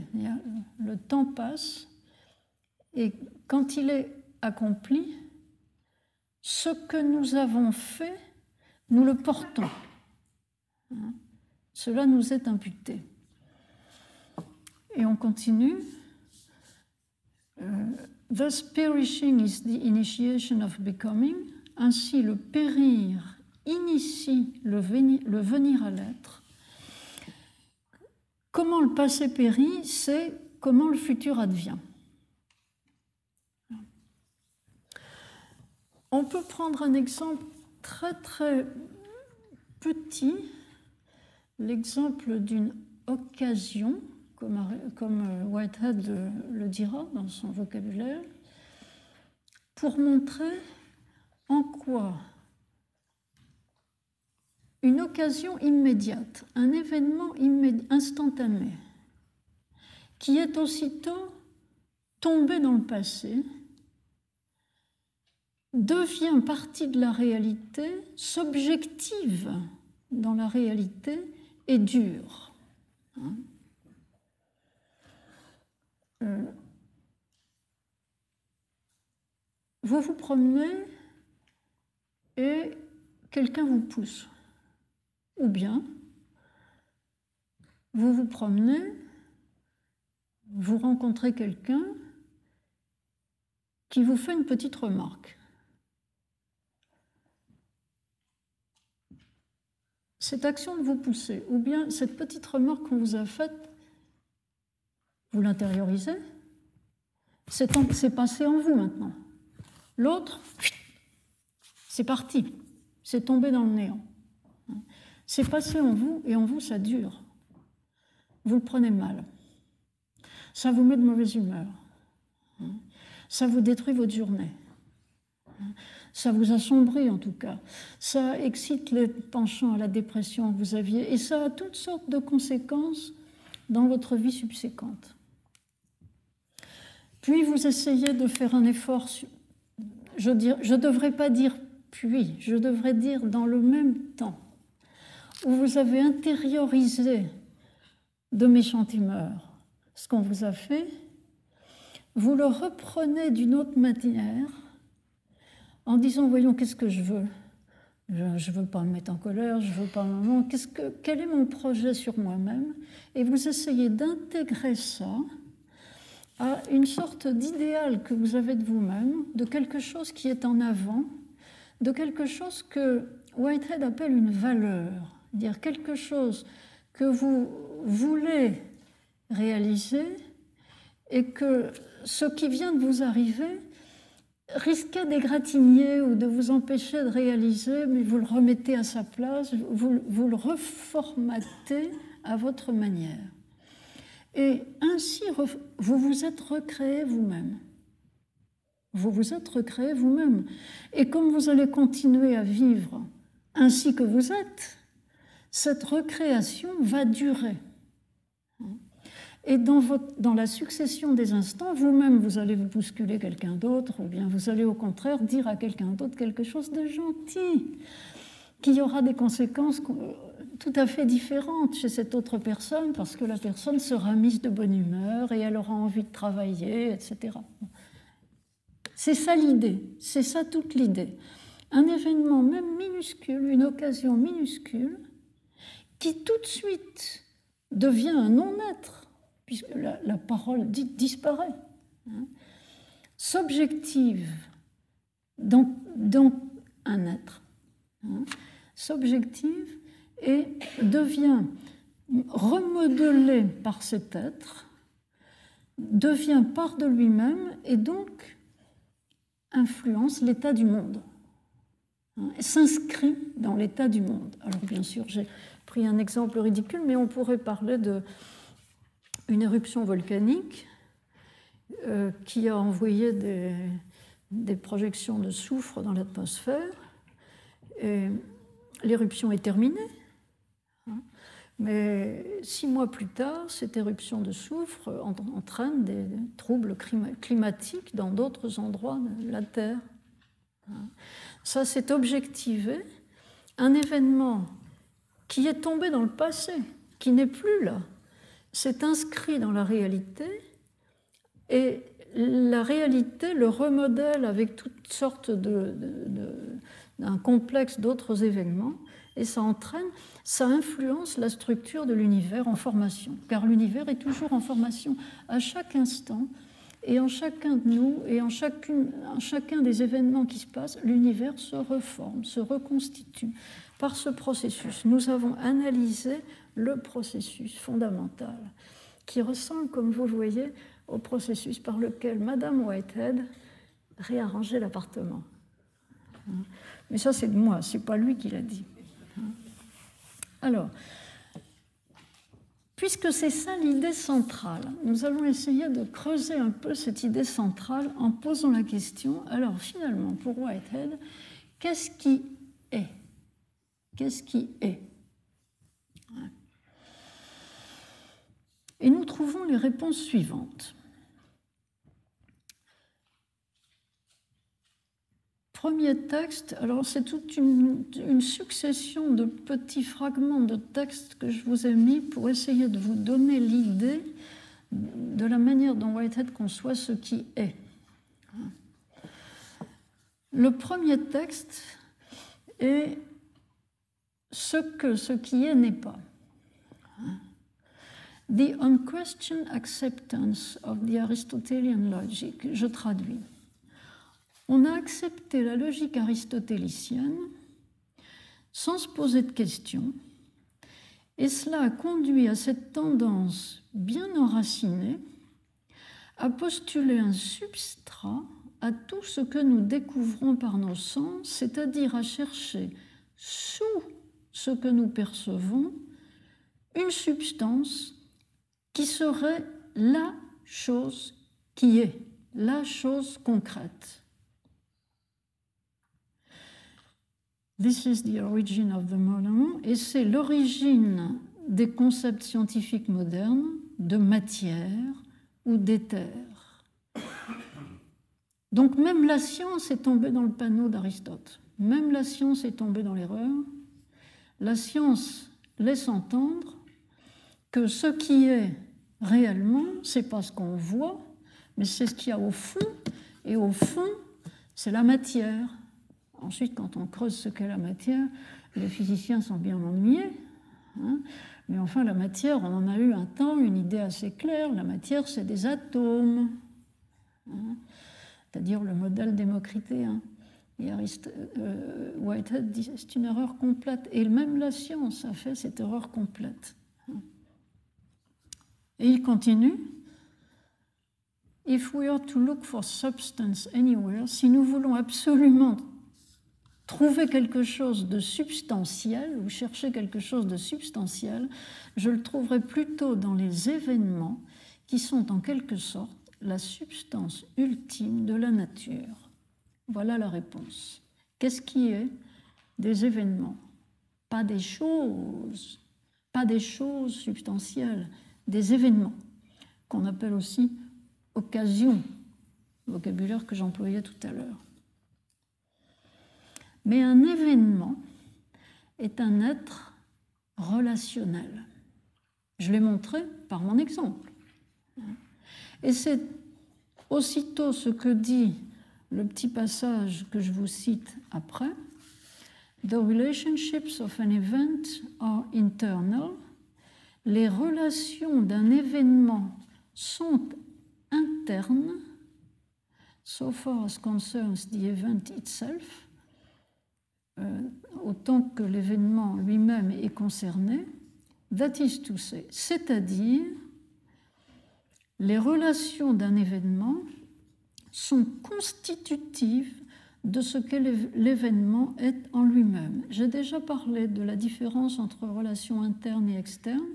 Je veux dire, les relations externes sont des relations entre des choses qui ne sont pas influencées par la relation, qui ne sont pas modifiées par la relation, alors qu'une relation interne est une relation qui modifie la chose, qui participe à la relation.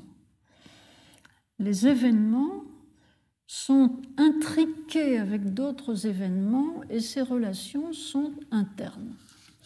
Il n'existe que des événements. Hein. La réalité est faite d'événements et cette réalité est relationnelle. Le, le, petit passage suivant, qui est extrait d'un ouvrage plus tardif, Modes of Thought, dit Un fait à lui seul, isolé, est le mythe primaire, primitif, requis pour une pensée finie. Mais ça n'existe pas, ça n'existe pas, le fait isolé. La connectedness, l'interrelation, is of the essence of all things of all type, est dans l'essence de toutes choses, de tous les types, No fact is merely itself. Aucun fait n'est seulement lui-même. Un fait est toujours intriqué avec d'autres faits. Et donc, quand la science parle de faits, elle parle de processus qui sont des processus intriqués les uns dans les autres. Le vocabulaire que Whitehead finit par choisir lorsqu'il écrit Process and Reality le vocabulaire pour répondre à la question qu'est-ce qui est hein, Ça n'est pas ce qui est, ce sont des événements, ou ce qui est, ce sont des faits. Il dit ce qui est, ce sont des entités actuelles. Des entités actuelles, alors c'est une expression abstraite, un peu, bon, il hein, faut, l'accepter. Hein. Ça veut, ça veut dire c'est quelque chose qui se passe instantanément, comme un événement. Hein. Une entité, ça veut dire, c'est un terme euh, générique, une entité événementielle, si vous voulez. Hein.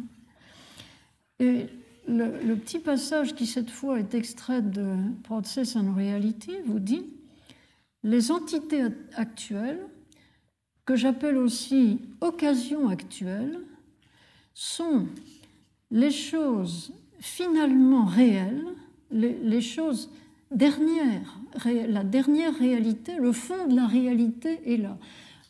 Ce qui veut dire le fond de la réalité est superficiel. Hein. Le fond de la réalité est dans l'événement.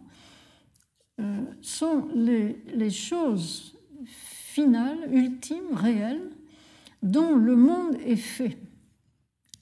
Il n'y a rien qui, soit allé derrière les entités actuelles pour trouver quelque chose de plus réel. N'allez pas derrière les événements chercher des, atomes de ceci ou de cela ou des entités substantielles. La réalité est là, elle est dans l'événement lui-même. la formule qui résume l'ensemble, qui est aussi empruntée à Process and Reality et qui revient à plusieurs reprises, c'est une entité actuelle est un processus. An actual entity is a process. Ce qui nous conduit à la constatation qui est peut-être gênante à propos de la philosophie de Whitehead, euh, mais qu'il fait avec la plus grande netteté. The ultimate metaphysical truth, la vérité métaphysique ultime, c'est l'atomisme. Les créatures sont atomiques parce que les événements sont atomiques, les événements sont instantanés où un événement au sens large est une succession d'événements instantanés ou un ensemble d'événements instantanés. Donc le, ce qui est réellement, parce que ça n'est que dans l'instant, ça tombe dans le passé aussitôt que ça s'est produit. Hein, et ça n'est plus. Hein. Et comme ça n'est pas encore ce qui va arriver, bon, ça ne sera pas non plus. Hein. Donc le, l'atomisme est là, c'est l'instantanéité de l'événement. The creatures, les choses qui existent, sont atomiques. Je pense que Whitehead a conservé ce mot the creatures pour dire les, les êtres qui sont réellement de sa lecture de la Bible.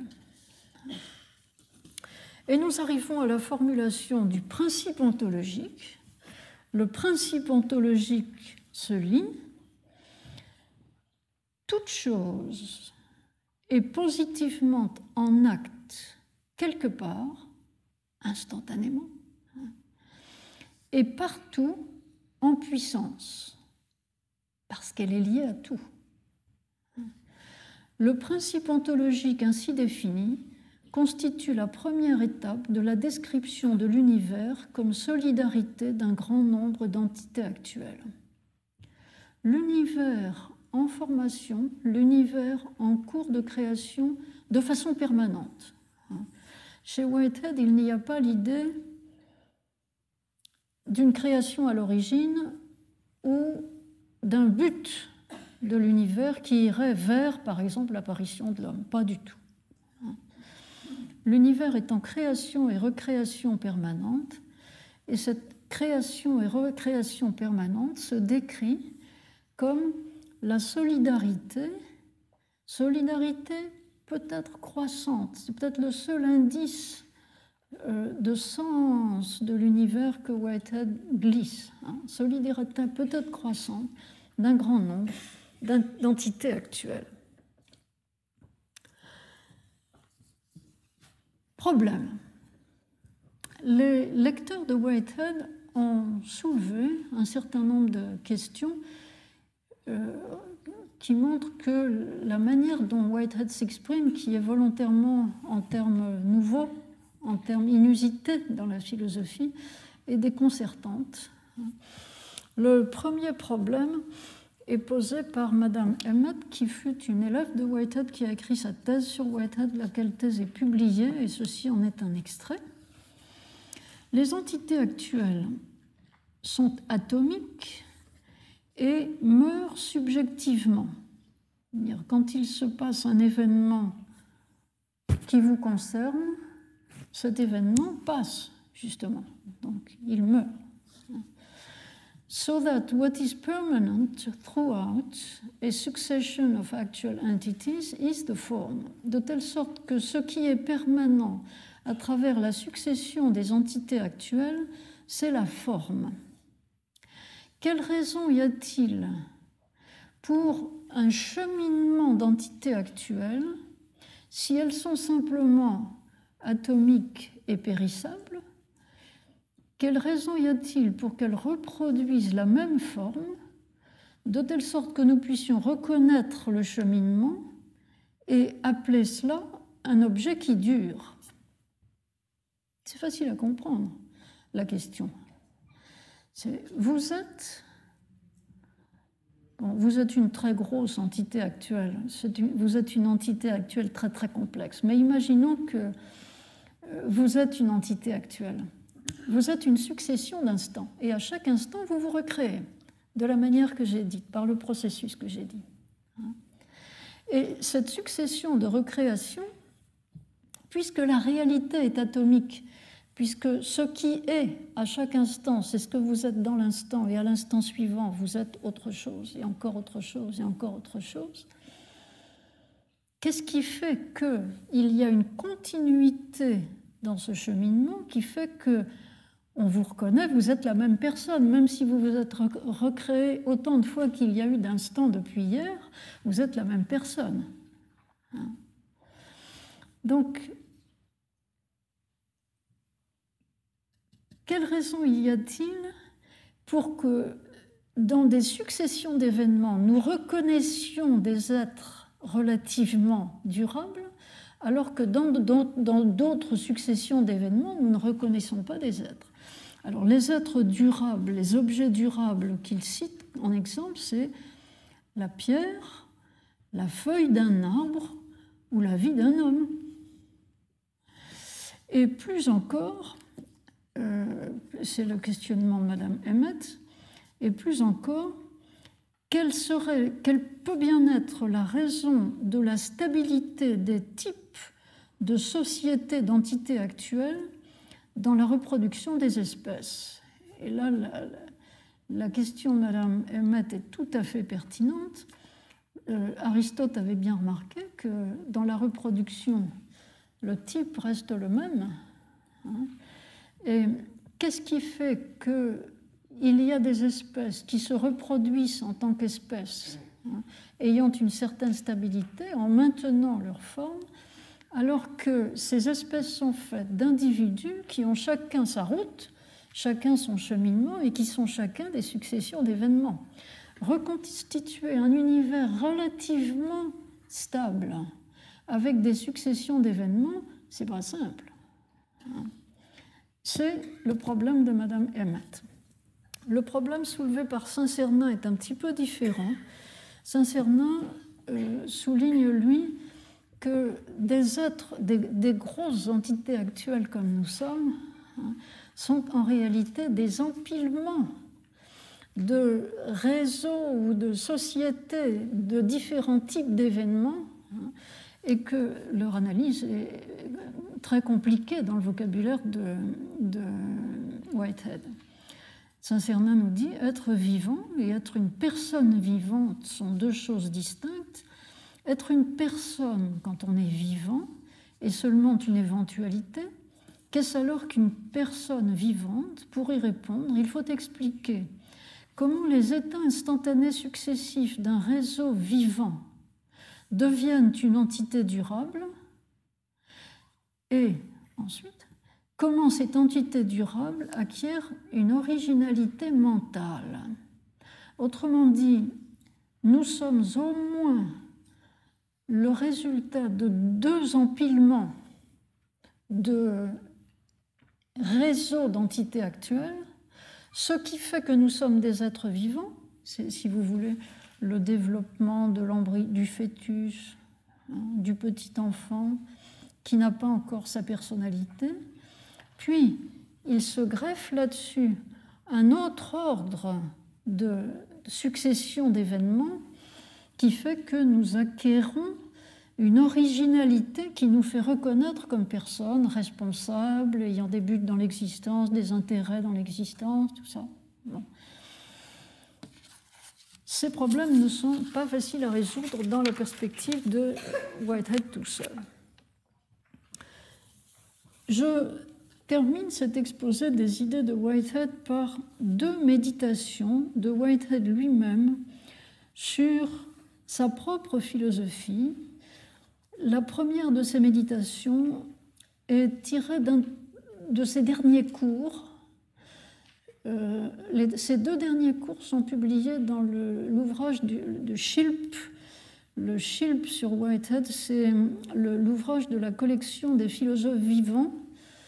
Euh, Monsieur Schilp avait lancé cette collection qui a eu un énorme succès qui consiste à faire, lorsqu'un philosophe s'est affirmé comme un grand philosophe de son vivant, on lui propose de faire un livre dans lequel il donne lui-même son autobiographie, dans lequel on donne la liste de ses œuvres et toutes les références, mais dans lequel surtout on donne des commentaires de son œuvre par tout un ensemble de collègues contemporains, hein, avec la réponse de l'auteur.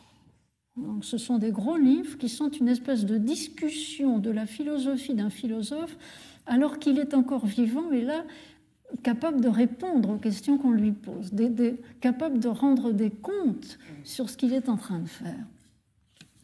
Et dans le livre, dans le Ship de Whitehead, alors la limite de cette collection, c'est qu'il est arrivé de commencer un livre et puis le philosophe meurt en cours de route. Hein. Euh, mais les deux derniers livres parus, c'est Madame Green, Marjorie Green et Jaco Hintiker. Les deux volumes viennent de paraître. Schilp n'est plus là, la collection continue. Les deux volumes viennent de paraître il y a un an ou deux. Hein. Et ces deux philosophes se sont prêtés à l'exercice d'avoir à répondre aux questions, aux critiques et quelquefois aux critiques euh, impitoyables euh, de toute une série de collègues. Euh, donc, le Shilp de Whitehead donne le texte des deux derniers cours de Whitehead.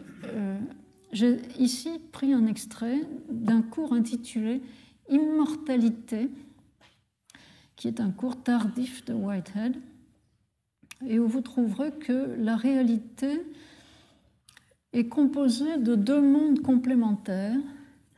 le monde de l'activité, le monde de la valeur, que le monde de l'activité est sans cesse remodelé sous l'effet de considérations de valeur qui sont des considérations de possibilités ou d'idéaux qui n'existent pas, mais que nous essayons de faire être. Je parlais tout à l'heure de la personne qui essaye d'intégrer un événement désagréable en disant je ne veux pas être comme ça, je ne veux pas me mettre en colère. C'est une, une, réévaluation de ce que l'événement a donné, de ce que l'événement a produit comme effet. Deux aspects de, la réalité qui sont complètement intriqués l'un avec l'autre. Et puis l'autre méditation de Whitehead lui-même, c'est une, une, méditation qui est tirée de, de Process and Reality euh, euh, et qui dit ceci.